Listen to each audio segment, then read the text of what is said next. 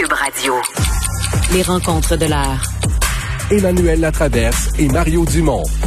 La rencontre, Latraverse, Dumont. Emmanuel Latraverse qui se joint à moi et Mario Dumont. Bonjour Emmanuel. Bonjour. Bonjour. Euh, ça faisait quelques jours qu'on l'attendait, cette sortie de François Legault en pleine campagne fédérale pour donner un peu sa liste d'épicerie, ses souhaits. Euh, il a gardé ça assez euh, assez simple. Mais est-ce que c'était euh, finalement avec le couteau entre les dents qu'il est sorti ou plutôt euh, oui, une, une sortie calme et réfléchie, Emmanuel?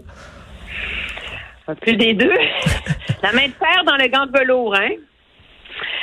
Euh, sais-tu quoi? Quand je le regardais, ici, ce qui est intéressant, c'est ce que le plus intéressant dans sa sortie, c'est pas ses demandes, ses commentaires, ça, c'est la façon dont il s'est positionné, hein, comme le père de la nation québécoise, hein.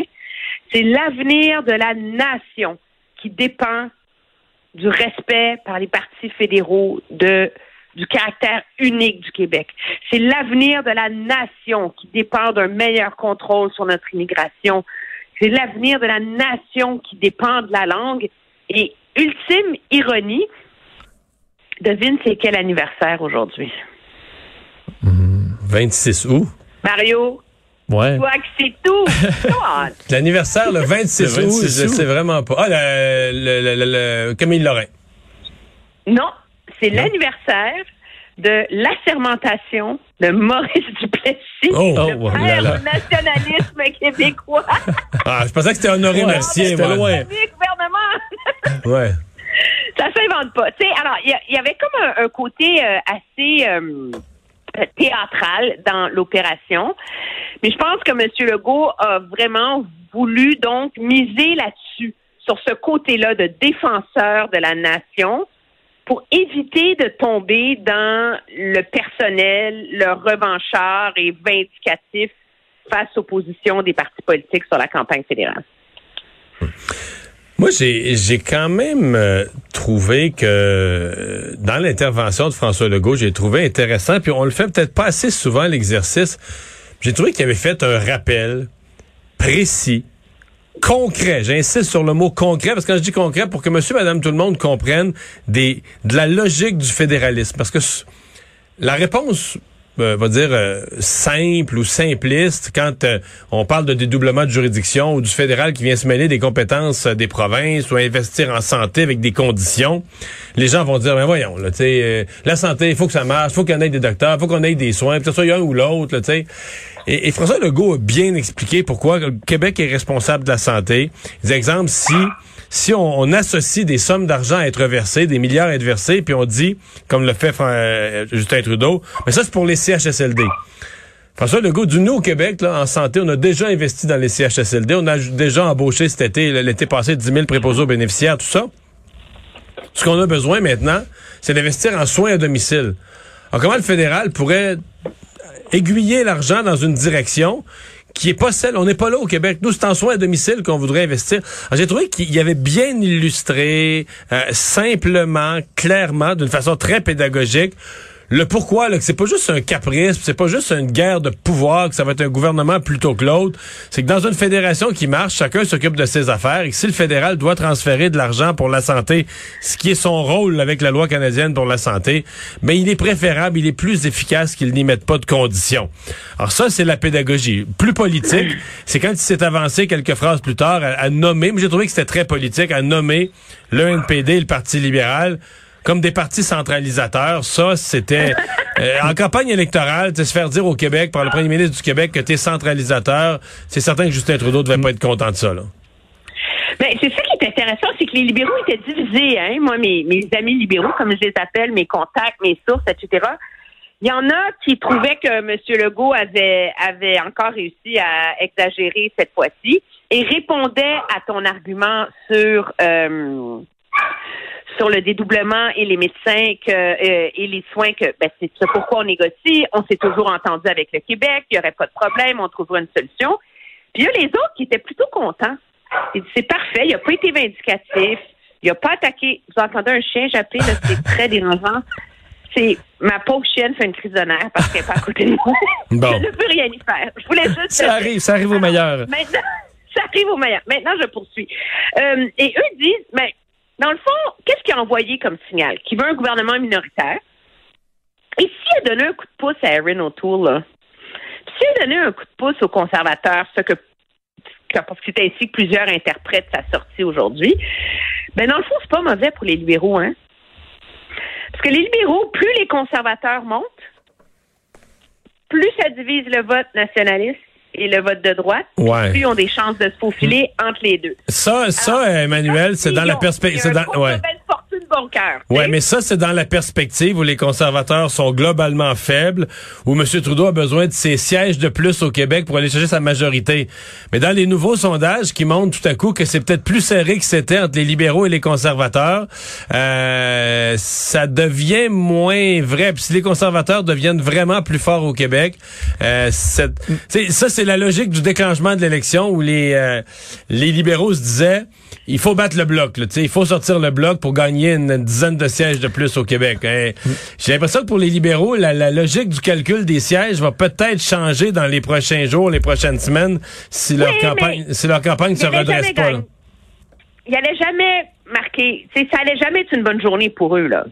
Le jour où François Legault allait sortir. Il n'y a personne qui s'imaginait que M. Euh, Trudeau ferait des high-fives à sa gang en écoutant euh, François Legault, là. Alors, c'est un mauvais moment à passer.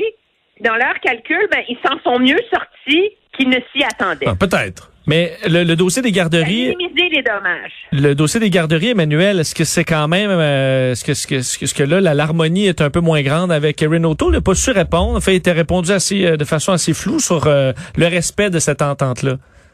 Ben, plutôt clair, moi, je trouve. Ben ouais, ben clair sur le fait qu'il va, il va respecter moi, son plan. Moi, la promesse, c'est mon plan, c'est de donner l'argent directement au monde, puis euh, tant pis, euh, goodbye Charlie Brown. Là. C'est, c'est, un, c'est un peu ça. Je sais, euh, je... c'est sûr que c'est difficile pour les conservateurs, cet enjeu-là, mais eux mènent une campagne nationale. Ils ne tomberont pas dans le panneau de dire une chose différente dans une province au Québec par rapport à l'autre. Déjà, il y a comme une promesse, des contrats pour le Québec, et cetera. Il ne peut pas en plus leur promettre le six milliards. Là, il va avoir un ressac monumental. Et faut pas oublier que il y a combien de parents au Québec qui en ont pas de place en garderie, puis que leur aîné est rendu en quatrième année puis sont encore sur une liste d'attente, puis que leur plus jeune est dans une garderie privée non subventionnée parce qu'ils sont pas capables d'en trouver des places. Il y en a du monde là, il y en a des milliers et des dizaines de milliers là. Moi, je soupçonne que le calcul des conservateurs, c'est d'aller chercher ces électeurs là à la place. Oui, mais... Et de, de, d'affronter la, la, la tempête sur le six milliards qui viendra, mais qui n'est pas si grande que ça pour l'instant, ils espèrent. Et c'est ça leur calcul. Mais j'ai, ça tient quand tu es en point de presse à tous les jours. Il est mieux de se pointer au débat de face à face avec euh, ceinture et bretelles pour avoir ce débat-là, parce que là, il va les avoir... les trois sur le dos. Et c'est là qu'on va vraiment voir s'il est capable de naviguer cet enjeu-là. Moi, je ne donne pas cet enjeu-là comme un enjeu perdant de facto. Je pense qu'il faut voir comment, dans le feu d'un débat des chefs, il va être capable de défendre ce choix-là auprès des électeurs québécois. Et puisqu'on parle de campagne, euh, Emmanuel, le troisième lien, là. En... non, non, mais parce que tout à l'heure... Euh... je reçois Alexandre Boulerice, parle de choses et d'autres, puis à toute fin de l'entrevue, j'arrive là-dessus, c'était pas au cœur des sujets que je voulais aborder. Puis là, tout à coup, lui disait, nous, le N P D, on a une position claire, tout ça, ce qui est vrai, son compte au troisième lien, très bien, position très claire, les motifs environnementaux sont clairs aussi. Mais j'y parle, lui aussi, du tunnel Georges Massé à Vancouver. T'es pas trop au courant, puis là, il dit, ouais, quatre voies, on ajoute quatre voies dans un sens, quatre voies dans l'autre, un gros, comme une grosse autoroute, là, un lien autoroutier de plus, c'est sûrement pas bon pour l'environnement, on n'est sûrement pas pour ça.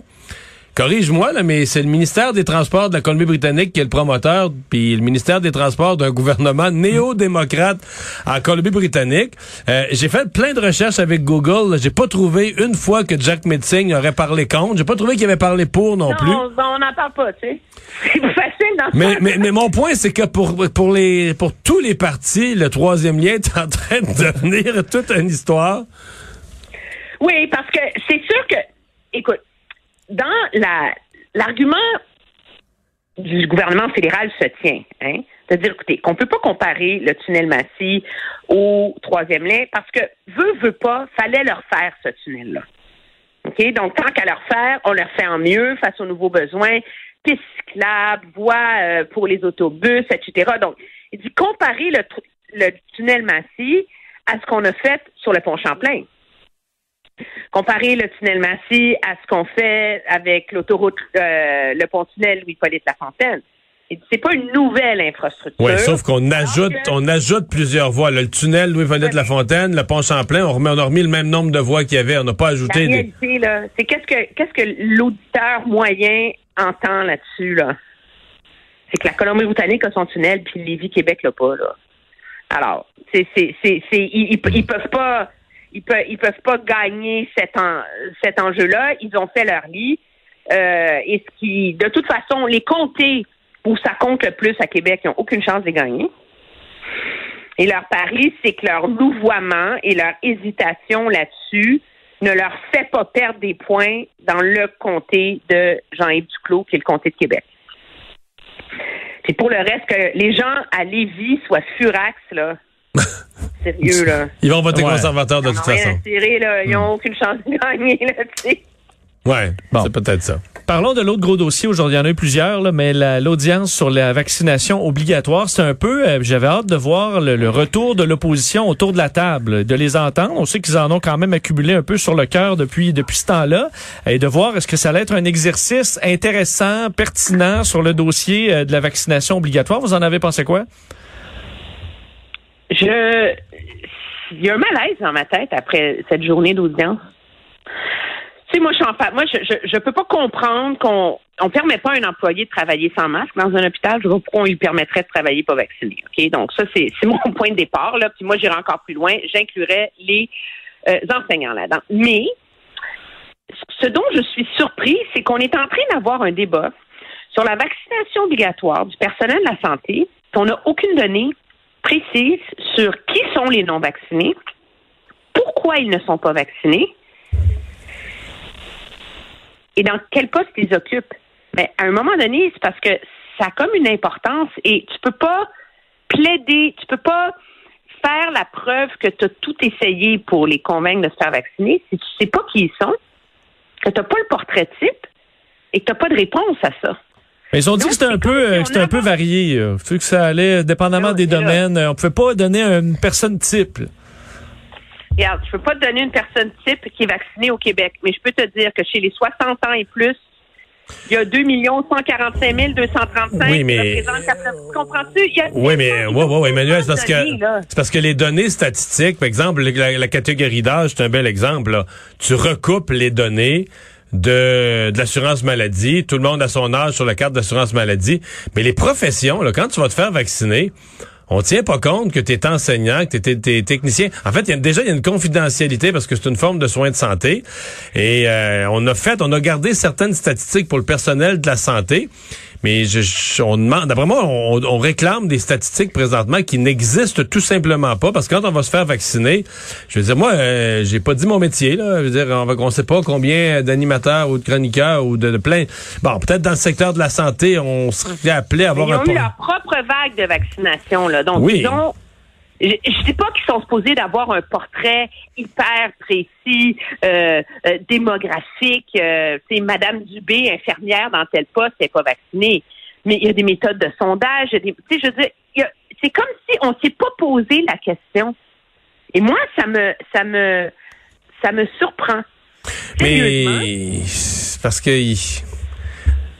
Mettons, j'écoutais aujourd'hui les syndicats, puis je trouvais qu'il y avait des petits, petits, il y avait des bouts qui étaient intéressants, mais des petits bouts qui étaient tout empreints de mauvaise foi. Quand on dit, par exemple, est-ce que les gens, là, ils ont des raisons fondamentales de pas se faire vacciner, puis tout ça, puis euh, pour avoir parlé à des médecins, là, des raisons de santé, des raisons médicales de pas se faire vacciner, là, exemple, t'en